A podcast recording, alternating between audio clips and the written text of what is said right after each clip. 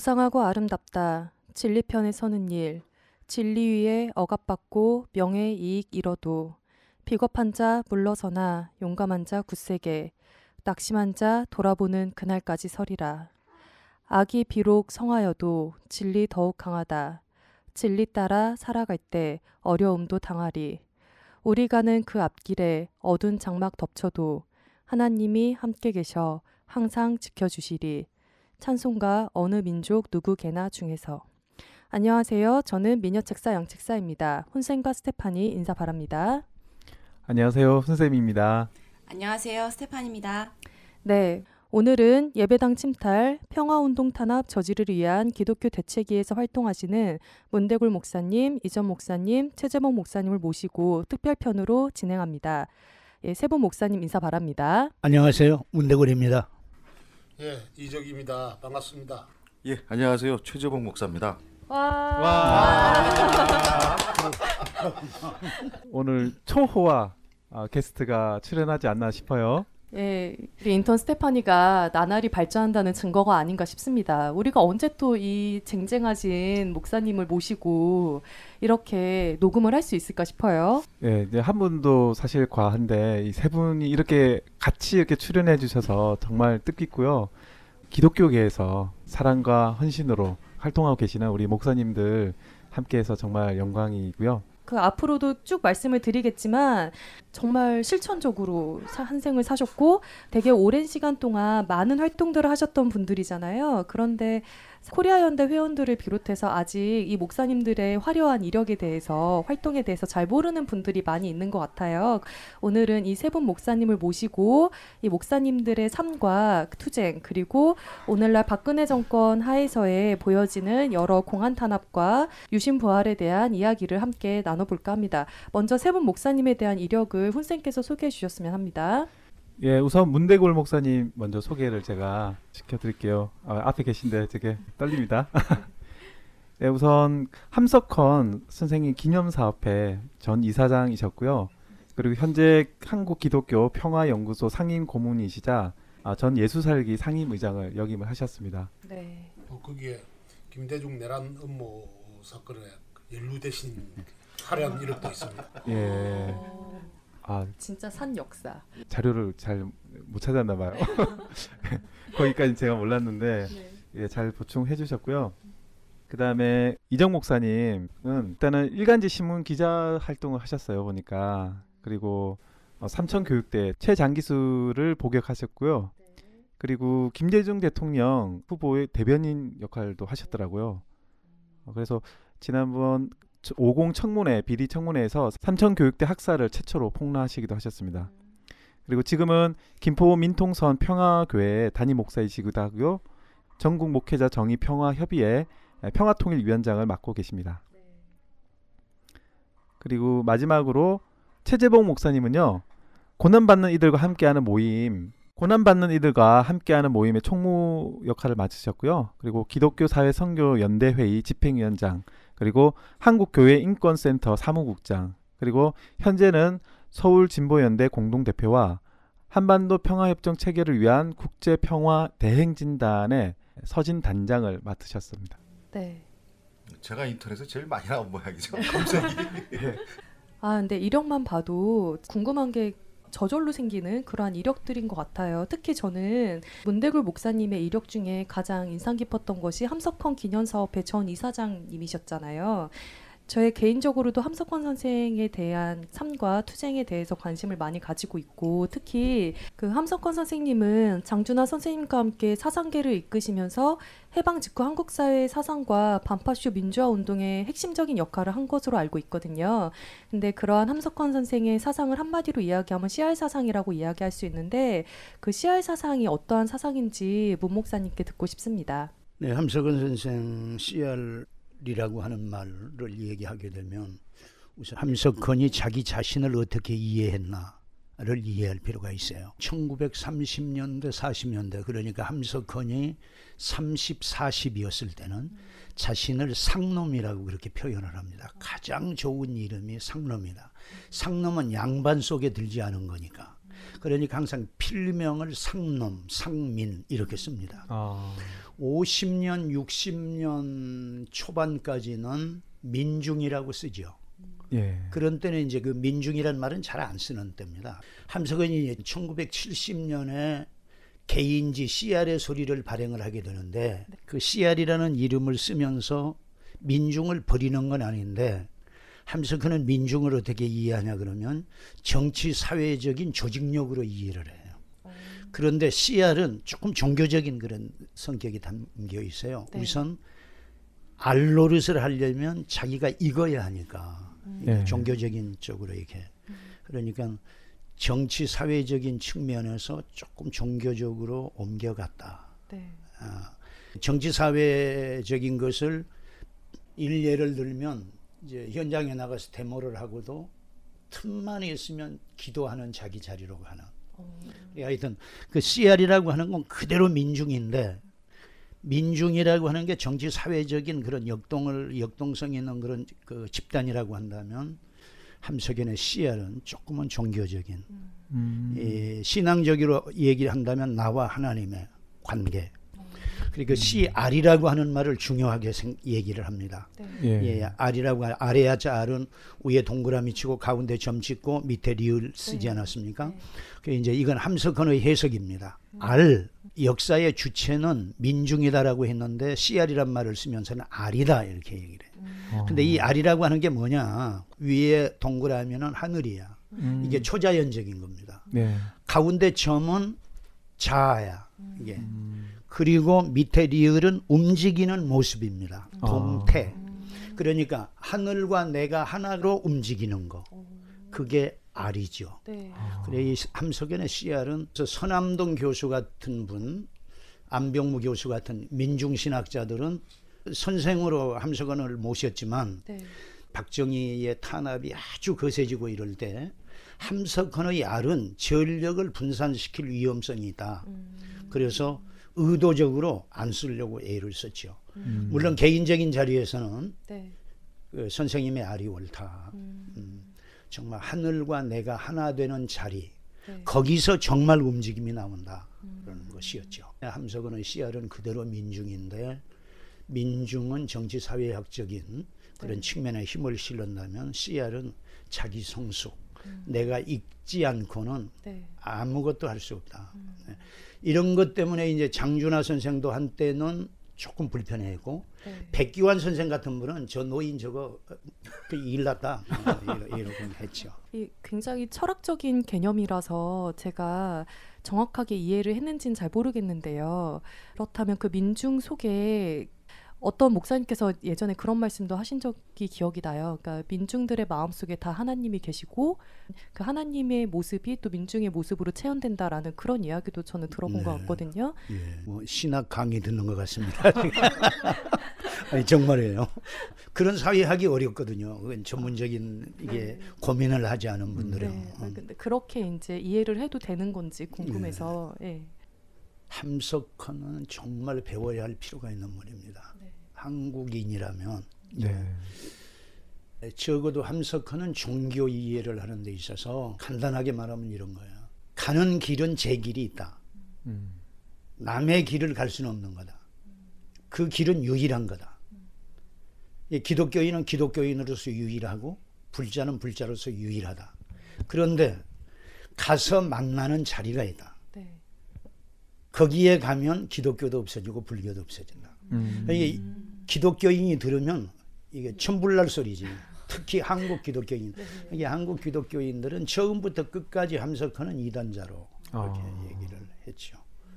그리고 민중이 그리스도다라고는 이야기하지 않아요. 함석헌은 민중은 타락할 수 있다. 네. 네. 그러나 정치 권력이 민중을 가지고 장난만 안 치면 제도권만 장난하지 않으면 민중은 지존의 자리에서 살 수 있다. 가만 놔두면 음. 예. 될수 있으면 민중은 손대지 마라. 예. 그건 왜냐하면 저마다 민중 속엔 하늘이 들어있다. 네. 어, 생명이 음. 들어있기 때문에 그것은 자꾸 대접해주면 저절로 자라나오게 돼 있는데 정치라고 하는 게 그걸 자꾸 이게 서포팅해주고 물을 주고 이렇게 섬겨주는 게 아니고 네. 끌고 가고 밀고 가고 하려고 하는 것 때문에 역사도 못 쓰게 되고 네. 민중도 못 쓰게 된다. 음. 그럼 아주 기분이 좋습니다. 내가 우리 선생님 뵙는 것 같아서. 아. 그리고 우리 선생님이 아주 기분 좋아하실 것 같아요. 야, 내가 너 잘났구나. 이제 중요한 게 그런 얘기야. 참 함석헌을 배워야 하는 이유가 뭐냐 그러면 그냥 맨 사람이에요. 아. 교수, 신부, 목사, 국회의원, 뭐 장관, 뭐 하여튼 이런 틀, 어떤 제도 네. 하고는 재발이죠. 음. 예, 정말 제도권에서 이분이 월급 받고 산 것은 28에서 38까지 예. 평북 정주 오산학교 네. 예, 예. 이제 교사를 했는데 네. 근데 거기 이제 이광수 선생, 최남선, 유영모, 뭐 이승훈, 뭐 조만식 하, 우리 현대사에 내노라 하는 어른들이 거친 학교거든요. 네. 예. 근데 거기서 역사를 10년 가르쳤습니다. 28부터 38까지. 그때 딱 그게 이제 제도권하고 가까웠던 거고요. 그것도 제도권에 있었던 건 사실이지만 그때 일본 말로 강의를 하는 때거든. 함석헌의 고민이 뭐냐 그러면 일본 말로 한국 역사를 강의를 해야 되니까 네. 그걸 조건으로 제시했다고 그래요. 나는 예, 오산학교를 지키고 싶은데 그리고 다들 주변에서도 함석헌은 오산학교에서 끝낼 거다 그렇게 생각을 했어요. 그런데 에, 일본말로 한국사를 강의해야 된다. 근데 그게 수용이 안 된 거예요. 네. 그냥 서른여덟에 학교를 나오죠. 나온 다음에 여든아홉에 세상 뜨실 때까지 정말 백수로 살다 가셨죠. 네. 목사님께서는 그 함석헌 선생님과의 인연이 어떻게 해서 생기는지 간단하게 나는 공부를 제대로 못한 사람입니다. 내가 이제 11살 나던 해 6.25를 맞았는데 그때 이제 우리 아버지, 형님이 다 우리 아버지는 공산주의 사상을 갖지 않은데 그때 형님들은 형이나 누나들 공부한 이들은 다 사회주의 사상, 공산주의 사상으로 똘똘 뭉쳐 있었죠. 다뭐 학교도 그러고 노동계도 그러고 막 다 군대까지도 심지어 어? 다 남로 당원들이 다 있고 이랬거든요. 그런데 예. 우리 형님은 아주 그 연세대학을 다녔는데 다녔는데 아주 철저한 사회주의 운동권 청년이었죠. 아. 이게 이제 방학에 내려오면 내 고향이 전라남도 진도인데 진도에 여운영 선생 비서가 있었습니다. 연세대 출신인데 아. 우리 형님의 선배야. 예. 그러니까 이제 후배들 데리고 방학 때는 쫙 돌아다니면서 강연을 하고 하는데 이 강연이 대체적으로는 친북 강연은 아니지만 그때는 뭐 흐름이 다 그랬으니까요.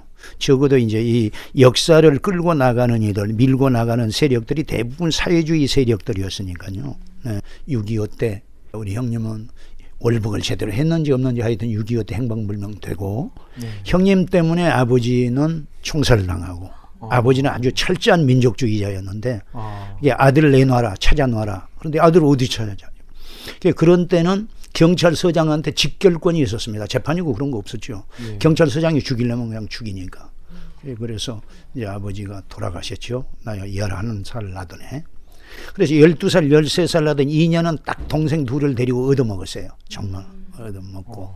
그다음에 이제 고아원으로 가서 크게 되고. 고아원에 중학교는 어렵게 나왔습니다만은 나는 고등학교를 다녀본 적이 없어요. 네. 그리고는 17살 나던 해 해병대 지원해서 입대를 했습니다. 예. 17살에 군대 가가지고 19살 11월 29일 날 제대를 했는데 이제 마지막 휴가를 나갔는데 서울역에서 신문을 하나 보았어요. 1958년입니다. 동아일보를 사서 보았는데 19살이니까 뭘 알겠습니까? 그런데 이 초노인이 크게 일면에 기사가 보도가 났는데 에, 무정부주의자 함석헌 구속 이렇게 돼 있어요. 근데 일면에 사진이 크게 나 있어서 영락 없는 촌 할아버지야 그래 이제 읽, 읽어봤죠. 네. 근데 내용도 잘 모르겠는데 정말 그게 어떤 일종의 기독교적인 말로 하면 어떤 계시를 받았다고 할까? 정말 가슴이 천둥치는 것 같았어요. 어, 이분을 내가 꼭 한번 만나봐야 되겠다. 네. 그런데 이게 외출 나온 거기 때문에 휴가가 아니고 바로 들어가야 했거든요. 그래 그 신문을 사가지고 들어갔죠. 기대를 했죠. 하는 동안도 계속 한번 이 연애를 한번 만나봐야 되는데 이런 생각이 자꾸 나서 1958년 8월 달에 생각하는 백성이라 산다는 글을 쓰시고 감옥에 가신 거거든요. 내가 그 8월 달에 휴가를 나왔는데 11월 달 제대하기 전에 내가 정식 휴가를 얻었어요. 휴가를 얻어가지고 19살 나던 가을에 원효로로 함석헌 을 찾아갔습니다. 그때는 이제 감옥에서 20일 동안 감옥살이 하고 나오신대요. 근데 내가 해병대 정복을 읽고 갔거든요. 해병대 정복이 아주 멋있어. 하겠는데. 그 이제 내가 인사를 드리고 그 신문의 내용을 이야기를 하고 했더니 그 대답은 안 하고 옷을 이렇게 만져보시더니 야, 옷이 참 좋다. 그래. 이게 해병대 군복입니다. 그랬더니 표정이 군복 하시는 게 이 선생님은 뭐 철저한 반절론자였으니까 어떤 이유도 전쟁은 안 된다. 그러는 분이었으니까. 그래서 이제 19살 나는 가을에 선생님을 뵙게 됐지요. 그리고 돌아가실 때까지. 좀 그건 행복이었죠. 하나님께서 내게 주신 그 선생님이 그 제자로 어떻게 받아주셨네요. 그 받아주실 때 그 과정이. 그간에는 뭐 말할 수 없는 어려움도 있었고요. 예. 그뭐 아니 다 같이 얘기해야 되는데 이게 괜한 얘기를 하는 것 같아서. 아닙니다. 네. 지금 빠져들고 있었어요. 네, 지금 몰입하고 있습니다. 지금. 그 이제 제대를 했는데 어디 갈 데가 없고 네. 어, 뭐 의지할 데도 없고 그런데 용케 우리 지역구 국회의원이 네. 이 국회에 등록되는 비서가 아니고 수행원 다 따라다니면서 뭐 신발도 다 하여튼 이게 모시는 그런 게 있지. 뭐 누군가가 소개를 해서 이제 우리 고향 국회의원 어, 시중을 하게 됐어요. 네. 하면서 당국대학교 야간부에 나갔어. 음. 근데 그때는 참 옛날이지. 이제 야간부에 나갔는데 고등학교 졸업장이 없잖아요. 나한테 네, 네. 졸업장이 없는데 당국대학교에 중고등학교 강의록이 있었어요. 그 강의록을 가가 군대에 있으면서도 아주 열심히 공부를 했어요. 네.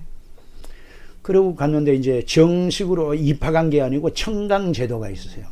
와서 이제 강의 듣고 네. 시험은 다봐 제대로 네. 보고 인정되면 정식 학생으로 등록을 시키는. 그래 이제 2년까지 2년 동안 열심으로 이제 정말로 어? 야간 학생으로 공부를 했죠. 네. 그런데 그 동안에 내가 우리 선생님을 모시고 당국대학을 간 거 아닙니까? 오셔서 강연 좀 해주시라고. 하여 우리 선배들이 깜짝 놀랐지. 어디서 촌놈이 함석헌을 데리고 오니까 얼마나 놀랬겠어. 어, 어. 자, 근데 이제 김기석 박사라고 김기석 박사가 함석헌 선생하고 어산학교 동창이야. 그 당국대학교 총장이. 하게 웬 놈이 함석헌을 데리고 왔다고 그러니까. 그래 이제 내가 2학년 때 당국대학교 웅변부 차장을 했습니다. 차장을 하려면 3학년이 돼야 되거든요. 근데 함석헌을 모시고 갔다는 게 아주 소문이 난 그러면 함석헌 모시고 온 사람이다. 그래서 그래서 이제 2학년 때까지 아주 열심히 다녔어요. 네. 함석, 함석근 선생님 때문에 뭐 혜택은 뭐 학사 뭐 이렇게 프로그램에서 혜택을 좀 받았습니까? 그 아니 이제 학교는 못 다니고 말았어요. 왜 못 다니냐 그러면 이제 다니는 동안에 다니고 있는 동안에 그 이제 먹고 살기는 그 국회의원 집에서 먹고 사는데요. 네. 네. 국유재산 관리요원이라고 하는 제도가 만들어져 가지고 전국에 있는 국유재산을 관리하는 이게 소속은 사세청 지금 국세, 국세청인데요. 사세청 소속 직원으로 이제 직원을 선택을 하는데 대통령령으로 처음 시행이 되는 거예요. 그런데 이제 그 시험에 합격을 했어요. 그 우리 내가 모시던 국회의원이 재경 의원이었는데 네. 추천을 해주니까 재무부에서도 그냥 이제 두루두루 해서 합격을 했죠. 근데 그게 4급 감류였어. 네. 괜찮았죠. 네. 이게. 그런데 여덟 명이 합격을 했는데 8대 1인가 그랬던 것 같아요. 상당히 여덟 명이 합격을 했는데 발령을 누가 하냐 그러면 국세청장이 사세청장이 그래 이제 발령장을 받으러 갔는데 일곱 사람을 다 불러서 발령장을 주는데 여덟이 갔는데 안 부르는 거야. 자꾸 부르는데 근데 걱정스러워지죠. 다 보냈는데 나 혼자 남았어요. 근데 나한테 뭘 주냐 그러면 신원 조회서를 주는 거야. 그것이 전라남도 진도군 의심면 면장한테서 온 신원 조회서야. 그런데 그 조회서에 면장이 내 신분을 메모한 게 있어요. 네.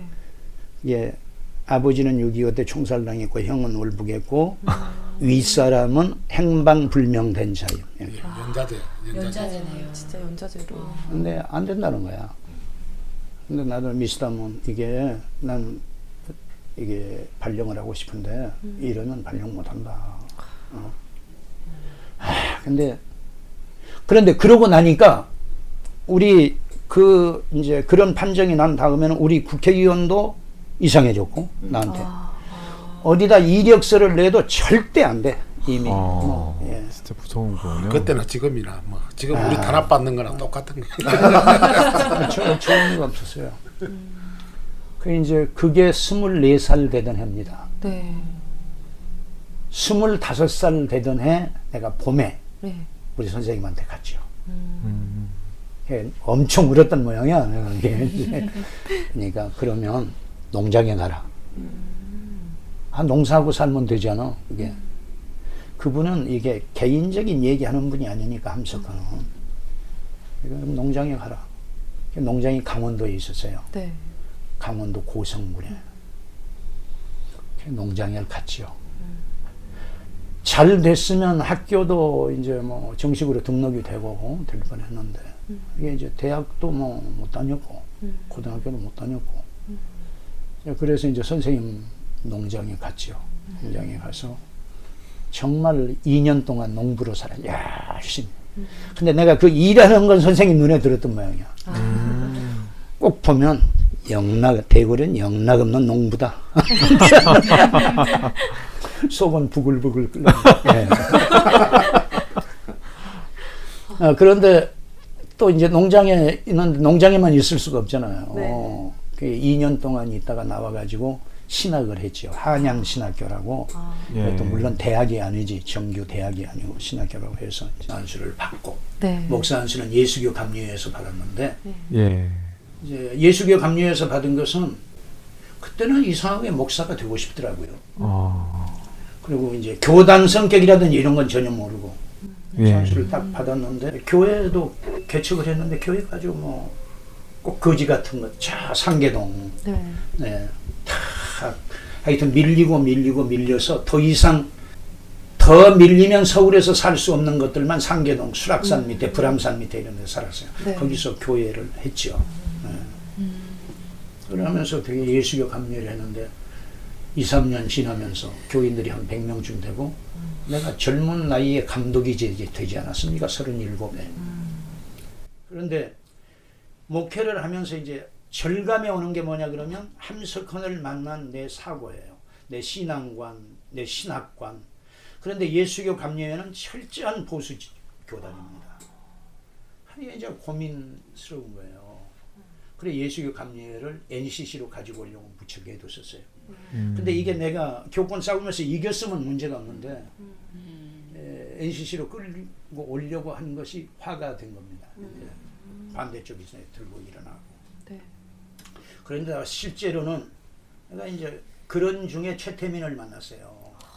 아. 네, 37대 아. 그 예수교 대한 감리회 감독 때 감독일 때 우리 감리회 사회 선교 부장이 구국 선교단 사회 부장이었습니다. 그 내가 감독이 딱 되니까 감독님 저기 최태민 총재님하고 인사 한번 하시겠냐고. 음. 그래서 아, 뭐 사람 만나자는데 만나자고.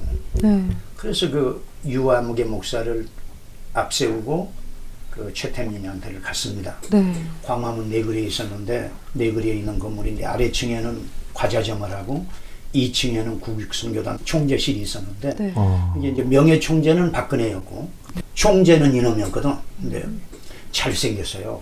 근데 갔는데 딱 들어가니까 뭐라고 하냐 그러면 유 목사한테 이 사람이 어떤 목사라는 설명은 다 들었겠죠. 함석은 제자고 뭐, 뭐 장주나 주변 얘기도 하고 이제 그, 그랬겠지. 갔는데 딱 들어갔는데 첫 말이 문 목사도 반정분동하시오. 어. 그 어처구니가 없는 거야. 네. 그런데 그 다음 얘기 들어보시오. 함석한 장준하 이것들 광화문 네거리에다 세워놓고 총살시켜도 시원치 않을 놈들이야. 어. 그런데 그때 문익환 목사인지 박형규 목사인지 목사 한 분을 묶어가지고 세 사람 얘기를 했는데 네. 우리 선생님하고 장준하 얘기만 담고 세 번째는 문익환을 얘기했는지 박형규를 얘기했는지 모르겠어요. 음. 예. 이것들 다 총살시켜도 시원찮을 놈들이야 그게. 하, 그 얘기를 듣고 나니까 이 교단 여기 있다는 게 이게 아무것도 안 되겠다. 음. 내 인생도 망치겠고. 그러니까 적어도 이 타락한 국가 권력하고 싸우는 일만은 해야 되겠는데 네. 교단이 이게 배경이 돼주질 않고 아 괜히 슬퍼지는 거야. 음. 그래서 나도 우리 선생님 보시기에 기가 죽었던 모양이야. 네. 중요한 얘기가 하나 빠졌네요.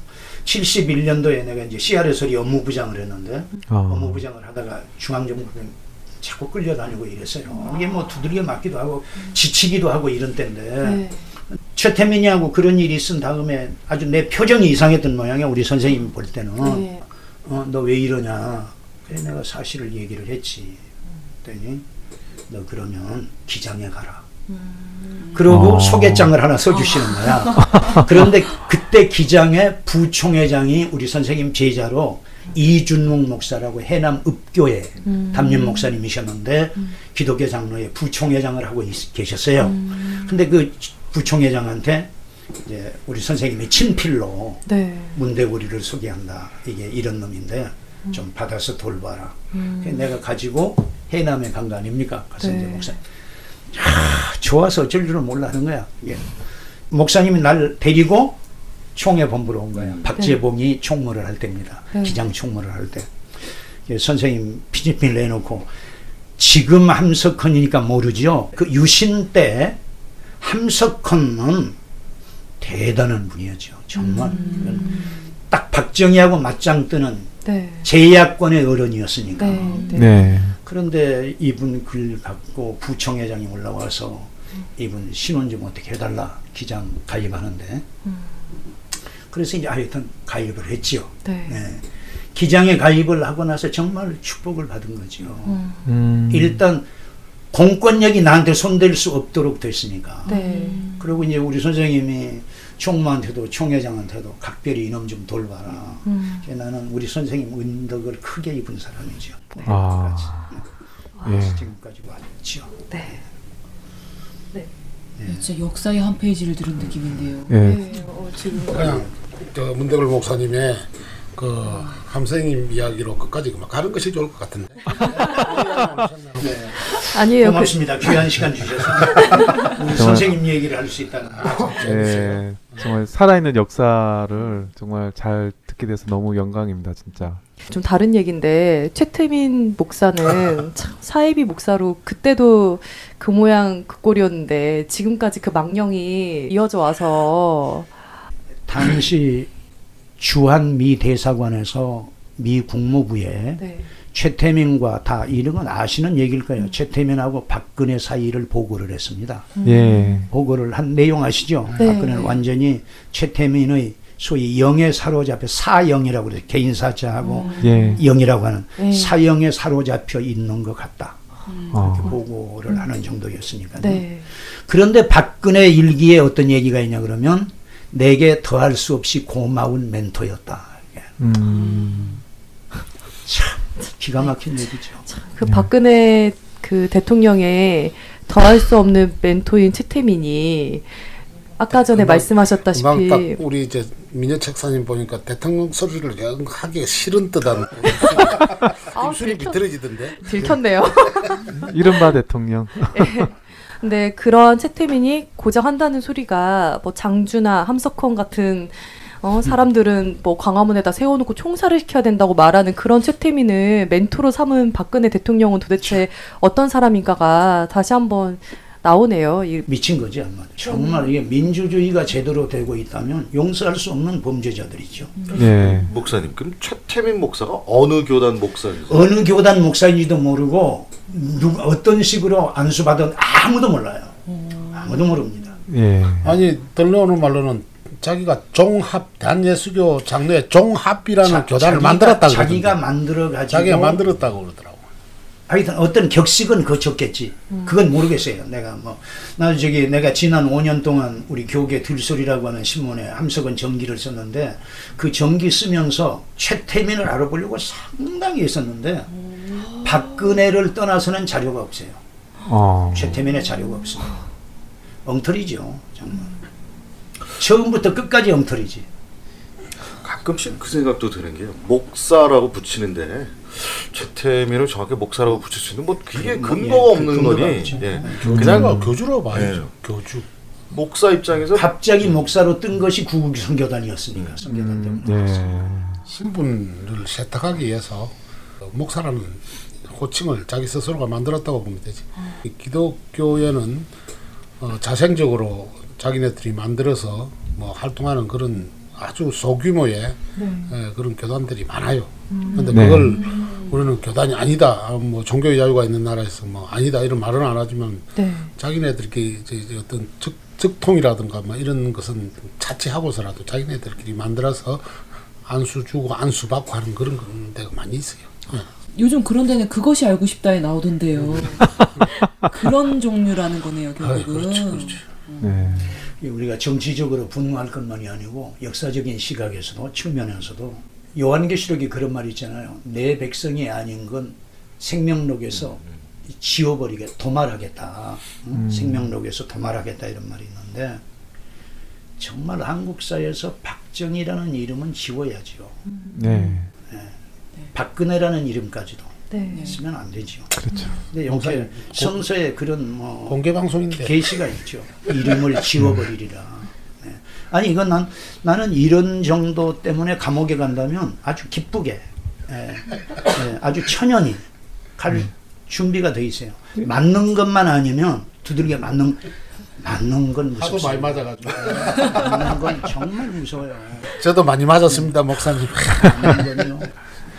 그러면 우리 목사님 삼청대 끌려가서 얼마나 많았겠어요. 그러니까 기태 정권이라고 하지 않습니까? 난 여러 군데서 얘기합니다만 정말 존경하는 게 백기환 선생하고 김건대 선생. 예. 또 다른 분들도 끌려가서 수차례 끌려가서 두들겨 맞고도 각서 쓰지 않고 나온 분들이 있는지 모르겠어요. 있는지 모르겠는데 내가 알기로는 그 두 분이야. 그 외에는요 가서 한밤 지내면서 두들겨 맞으면요 아침에는 각서 쓰라고 종이 내놓고 불러주면 불러주는 대로 쓰게 됩니다. 정치, 경제 모든 측면에서 박정희 각하고 뭐 정책에 협력하겠으며 뭐 근신할 것을 이해 각서 불러주는 대로 다 쓰죠. 네. 하, 맞는 건 정말 무서워요. 예. 차라리 그냥 뭐 어? 어 전기 어 고문을 받는다든지 해서 죽어버리는 건 모르지만 음. 그래서 그 얘기가 한번 기억나네. 장기수 선생님들 이야기인데요. 지금 소환되셨죠? 그 중에 한 선생님이 배로 이제 이렇게 잘못 정말 이렇게 흘러갔다가 3년을 계시다가 일로 내려오셨는데 30년 비전향을 하신 선생님이 계셨어요. 그러니까 뭐 어떻게 이 정말 아무것도 모르는 어부가 3년을 가서 있다가 음, 예. 내려와서 30년을 비전향하는데 그동안에 30년 비전할 때 정말 감옥에서 두들겨 맞고 뭐 어마어마했는데 그런 일들이 정말 과거에 굉장히 많았던 것 같아요.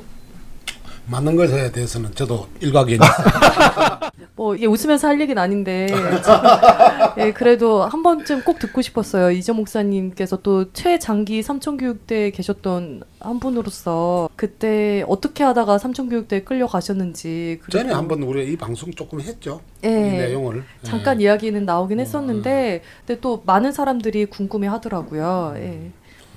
삼천교육대를 잘 모르실 거예요. 어, 그 먼저 좀 설명을 좀 해줄 필요가 있어요. 예.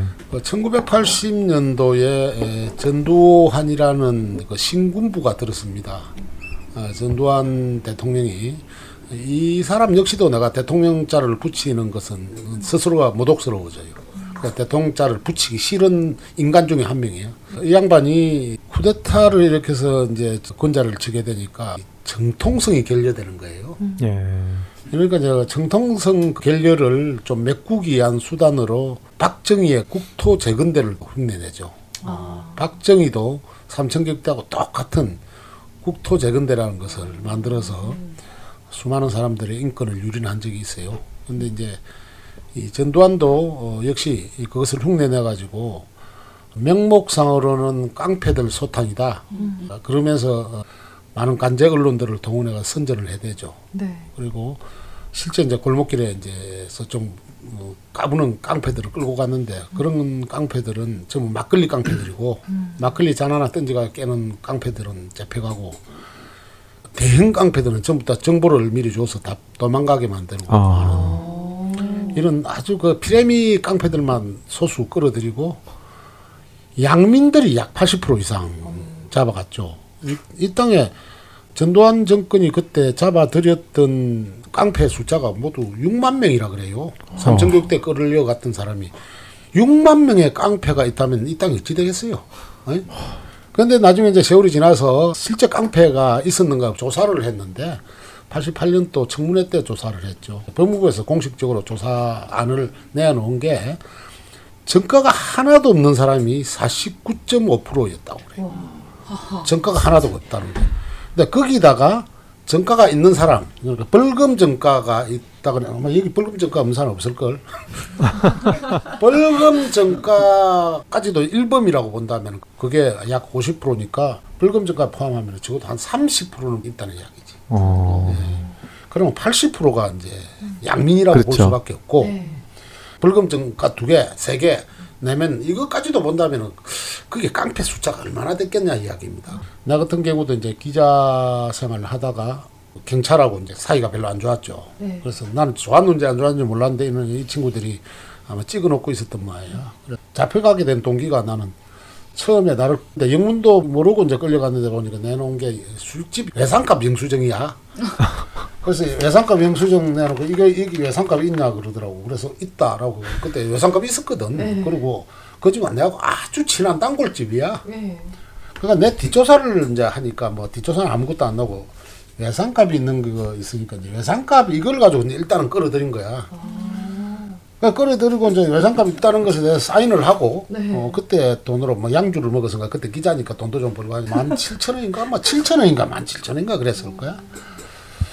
그래서 요즘 같으면 한뭐 17만 원 정도 네. 어, 뭐 그리 많은 것도 아닌데 한 보름간을 경찰서 유치장에 강제로 갇혀 있다가 어느 날 갑자기 이제 집차에 실려서 이제 에, 이동을 하게 되는데 어디로 가느냐면 창원 39사단 어. 그뭐 감찰분가 뭐 검찰분가 뭐 그쪽을 가게 돼. 거기서 이제 조인트 맞으면서 개 맞듯이 이제 아까 목사님 얻어 맞은 거 말씀하시는데 그냥 그 사람을 사람으로 지금 안 하고 그냥 무자비하게 두들겨 패는 거. 개 맞듯이 맞고 이제 끌려가니까 그 조사관이 있는데 조사관이 내 자료를 놨더라 엄청나게 쌓아놨더라고. 그래 보니까 내가 쓴 글들을 그렇게 다 모아놨더라고. 뭐 아. 그 당시에 시 쓰고 네. 잡문 뭐 수필 쓰고 뭐 하는 그런 것들 다 모아놨는데 그 미안하지만 그 당시만 해도 나는 조병아 시인을 좋아할 정도로 나는 순수 문학 청년이었거든. 네. 어, 그들이 나를 자꾸 참여 문학적으로 이끌어준 스승이 돼서. 그때 난 아무것도 몰랐지. 서정주 문학도 좋아했고. 네. 그것도 재밌는 이야기입니다. 그래서 아주 슬픈 슬픈 시를 아주 좋아했지. 뭐 달이 뜨는 밤에는 그대가 그리워진다. 그런 시만 썼고 또 그랬는데. 근데 그 당시 중학교 때 슬픈 기억이 우리 아버지는 중풍이 걸려 있었고 어머니가 돈을 벌어서 생활을 했었어요. 네. 그래서 어머니는 겨울 한 철만 볼 수가 있는 거야. 그러니까 내가 살던 곳이 섬이었기 때문에 아버지가 선주로서 돈을 많이 갖고 있다가 중풍 들어가지고 몰락을 해버렸지. 네. 그 어머니가 이제 에, 이방호 씨라고 뭐몇 년 전에 그 한나라당 사무총장 했던 음. 그 예, 예, 행위 예. 아. 네, 육촌이에요. 육촌. 아. 육촌인데 그 아버지 오촌이 경영하는 이제 그 멸치 음악이 있는데 네. 육지에 있어. 육지에 있는데 어머니가 거기 일하러 떠나면은 봄에 떠나면은 가을에 돌아와. 가을에 돌아올 때는 눈깔 사탕 이렇게 큰거 그때 오- 그 월남 사탕이라고 뭐 아주 큰 사탕들을 엄청 이제 어머니한테 주는 것을 모아놨다가 그걸 한 보따리 가지고 와서 밤새도록 동생하고 막 그걸 빨아댔던 기억이 나는데 하여튼 그 불운했던 시절이 있었어요. 그때 이제 어, 어머니가 육지로 떠나는 광경을 내가 시를 쓴 게 있어. 네. 그때 썼던 시가 어떤 거냐면은 봄이 되면 어머니는 육지로 떠났다. 검은 연기를 내는 통통선을 타고 떠날 때 중풍 든 우리 아버지는 고개를 모로 돌렸고 어, 내 누이는 목 놓아 울었다 하는 그런 내용이 있어요. 조사관이 이, 이 여기서 고개를 모로 돌린 아버지가 누구야? 이 누가 이게 민중 아니냐? 선동하는 거 아니냐 이거? 민중으로 몰면서 나 는 그때는 민중이라는 개념을 전혀 몰랐거든요. 근데 아. 이 최초의 내 스승이 바로 그 조사관이야. 그래가지고 이제 징역을 받는데 구형을 7년을 받았어요. 이건 무식한 놈을 데려다 놓고 완전히 징역을 7년을 주는 거야. 그때부터 내가 민중이 뭔지 이제 까먹었어. 사전을 찾아봤어. 백성민자 무리중자야. 그 이게 그 뭔데? 근데 이 백성민자 무리중자? 이게 무슨 큰 죄가 된다고. 하여튼 그렇게 그 음원부를 달고 내가 삼천격대로 끌려가게 돼. 네. 아, 거기서 이제 징역 선고를 안 하고 너를 좀 편안하게 좀 만들어주기 위해서 어, 이 재판부가 결정한 사항이다. 그 원주 38사단으로 끌려갔지. 그러니까 거기서 이제 가니까 가, 강과 동시에 이제 군복으로 갈아입히고 바리깡 갖고 머리를 바로 밀어버려. 어. 머리 밀고는 기어 엎드려 기어야 엎드려 기어서 그 사단본부니까 사단본부 내부반까지 정문에서 사단본부 내부반까지 약 1km 돼 1km 내지 네. 한 1.5km 정도 거기서 거기까지 엎드려 기어서 가는 거야 그리고 막그 몽둥이 가지고 무자베스 이 새끼야 두들겨 패는데 아. 야, 나 이게 거기서 막 꼬꾸라진 사람도 있고 기어가다가 막 자빠지는 사람도 있고 막뭐 뻗어버리는 사람도 있고 이제 거기서부터 그렇게 되니까 이제 그 조교들은 특수 훈련을 받고 와가지고 어 여기서 이제 세상에 깡패 놈들이 오니까 내가 무슨 깡패 난 깡패도 아니잖아. 네. 그런데 이 사람들은 실제로 또 깡패로 하는 거야. 아. 어, 그렇게 교육을 시켜 놓은 거야. 심지어는 병장을 데려가면 안 되고 이등병을 데리고 가가지고 어 그런 식으로 이제 교육을 시켰다는 거야. 네. 병장은 머리, 머리가 돌아가지고 제대 말년에 뭐 자기 죽을지도 안 한다는 건 통박을 굴릴 줄 아니까 이등병을 데려가가지고 완전 그런 교육을 시키고 박달나무 참나무로 가지고 그 곤봉을 만들어 놓고 미리 준비하고 있었대요. 그리고 이제 이 깡패들 들어오면 죽여도 좋다라는 이제 예, 묵시적이고 암시적인 것을 줬다는 거야. 그 박달나무로 내리치는데 그 무자비함은 못 있지. 그러니까 그- 거기 아 여기는 죽음의 장소구나. 음. 처음 왔던 사람들은 아 새- 무슨 교육 삼천 교육이라고 하니까 새마을 울전 정도 되겠지. 이거 들어가는 순간부터 박달나무와 참나무가 완전 최우리 춤을 추니까 완전 이제 완전 절망해 버리는 거지. 그런데 그때도 50대 60대가 있는데 선착순 하면 막 일반 군인들보다 더 잘해. 뭐 이게 내가 살아야 된다는 그 본능 그런 게 있으니까. 네. 그리고 이제 거기서 뭐한 4주 정도를 있었는데 깡패들 외에는 어, 다 내, 정가자, 정가가 없는 사람 내보내준다 그래서 나는 그때 정가도 없었고 팔에 문신도 안 없고 그런 사람인데 안 내보내주더라고. 그리고 이제 그 마지막 날, 4주 끝나는 마지막 날 지원서를 요구해, 지원서.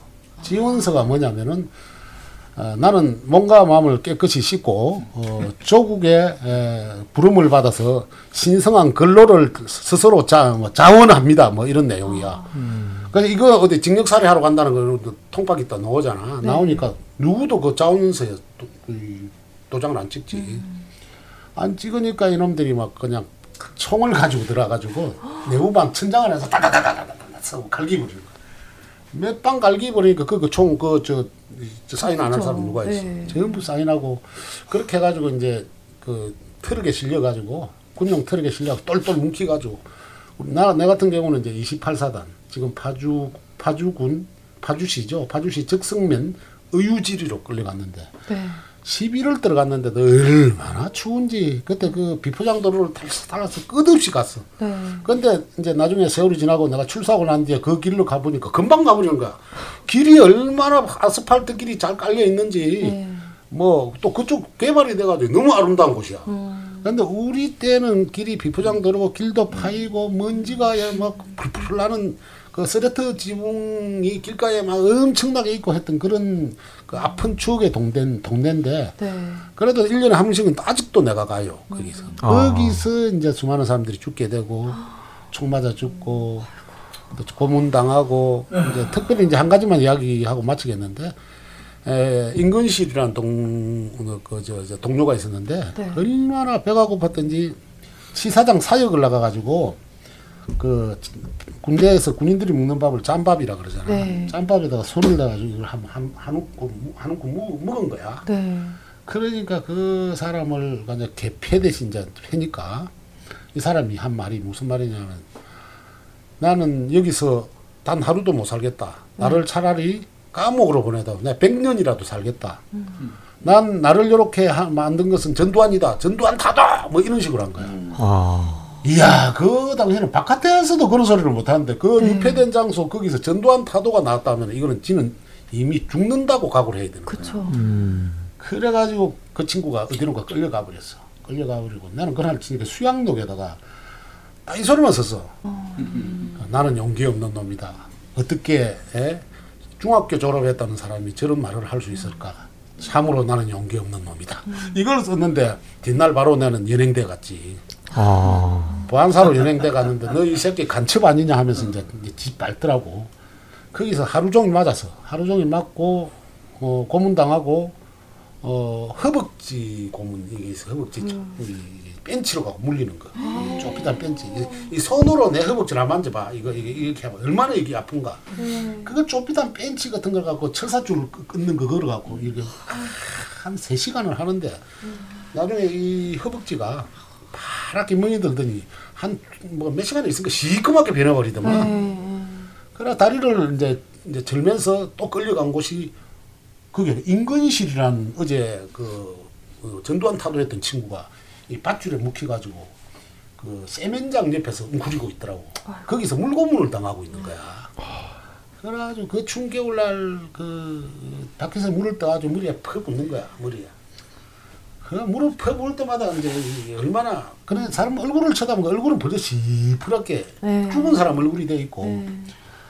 근데 이제 그 사이 이제 나, 나도 묵혀가지고 거기 옆에 앉았다. 그러니까 나를 툭 쳐다보더니 이 사람 눈은 이미 풀려 있어. 네. 아, 이 사람 안 되겠구나 딱 싶더라고. 공포감이 나도 밀려오더라고. 그러면서 그 사람이 나를 툭 치더라고. 이렇게. 툭 치면서 여기 오면 안 돼.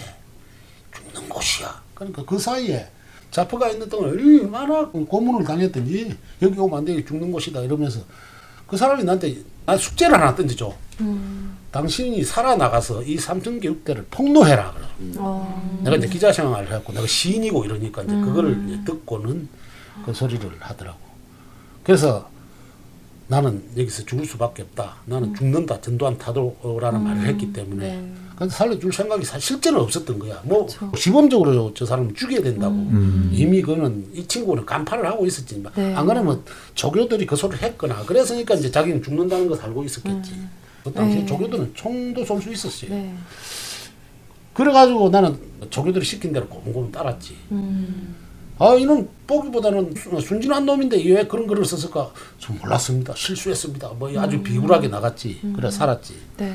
그런데 마지막으로 인건실을 본 게 이제 그 친구가 이제 물을 퍼보니까 워낙 고통스러우니까 네. 에, 군에 가면 이제 개가 있어요. 군견. 네. 군견이 일반 가정집 개보다는 커요. 이렇게 그 송아지 시- 송아지만 해. 네. 새끼 송아지. 네.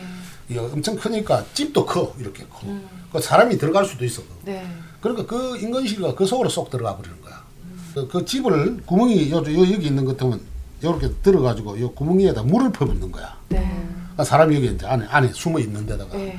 그러니까 물이 차니까 여기에다 뚜껑을 덮어버려. 사람이 살라고 안에서 이제 몸부림을 치니까 이게 이게 요 움직이는 게내 마지막으로 본 모습이. 그래서 나는 이제 풀려났는데 그 다음 날 앰뷸런스가 엥 하고 오는데 보니까 인건실이 실려 나갔는데 그게 이제 마지막 죽은 거야. 청문회 때 그걸 고발을 하게 되는데 네. 그 조사 기록이 나와 있는데 거기서 어, 물고문을 당하고 내무반으로 끌고 갔고 철거를 가지고 낭심을 내리친데 그때 이제 발발 떨면서 죽었다고 조사 자료는 나오는데 인근실을 죽인 놈이 이제 정도영 하사를 비롯한 네 명이 있어. 네. 그 중에 제일 이제 기억에 남는 게 이제 정도영 하사는 우리 삼소대 내무반장 인근실을 죽인 친구.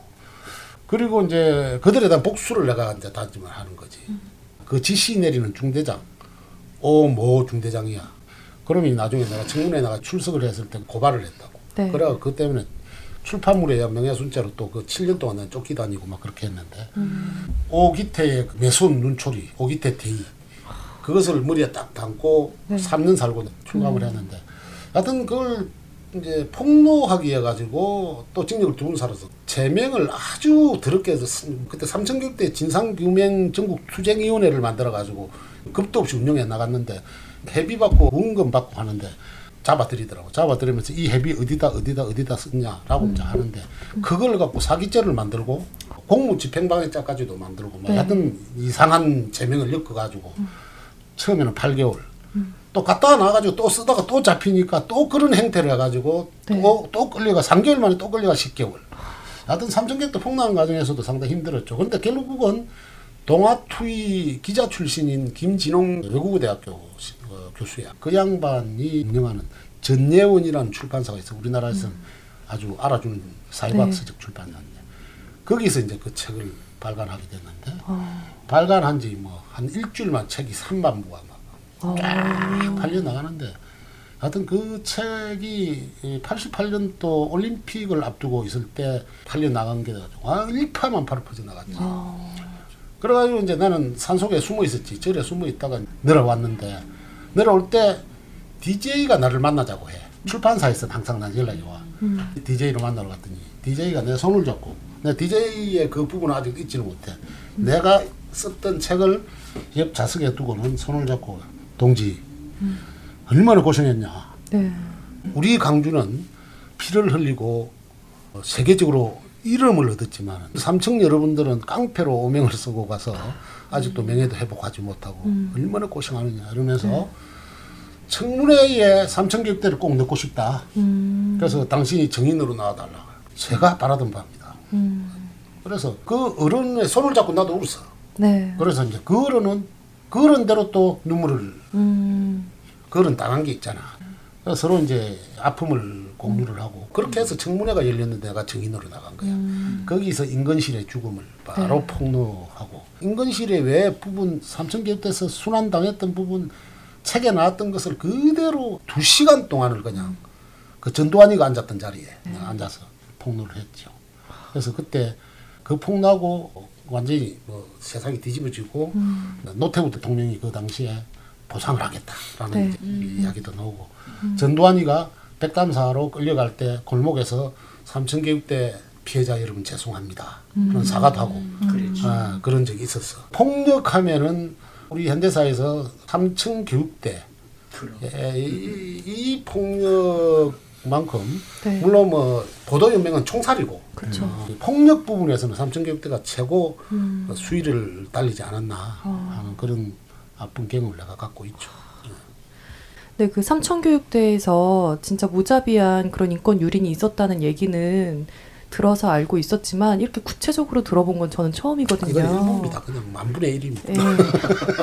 삼천교육대의 그 모습 자체가 전두환 정권의 본질이 아닌가. 실제 전두환이 이 한국 사회를 인권 유린과 민주주의 통일 운동하는 모든 세력들을 억압하면서 자신의 정권 유지했듯이 그거에 대한 축소판이 바로 그 삼천교육대에서 이루어진 게 아닌가라는 생각이 들었습니다. 이 정권도 그런 거 만들고 싶을 거야. 꿈뚝 같을 거야. 어. 그, 그 당시에 뭐 국보위에 관여됐던 사람이 지금 국무총리 하려고 하잖아. 네. 삼천교육대를 국보위에서 어, 만든 거거든. 네. 그런데 국보위라는 것은 사실은 그 법적 단체가 아닌데 음. 원래 어, 국가 기구를 만들려면은 그 국무회의 의결을 거쳐야 되고 국회 동의를 얻어야 되는데 네. 전혀 그것도 없이 만들어진 게 그 국보위야. 음. 그 국보위에서 삼천교육대를 만든 거야. 음.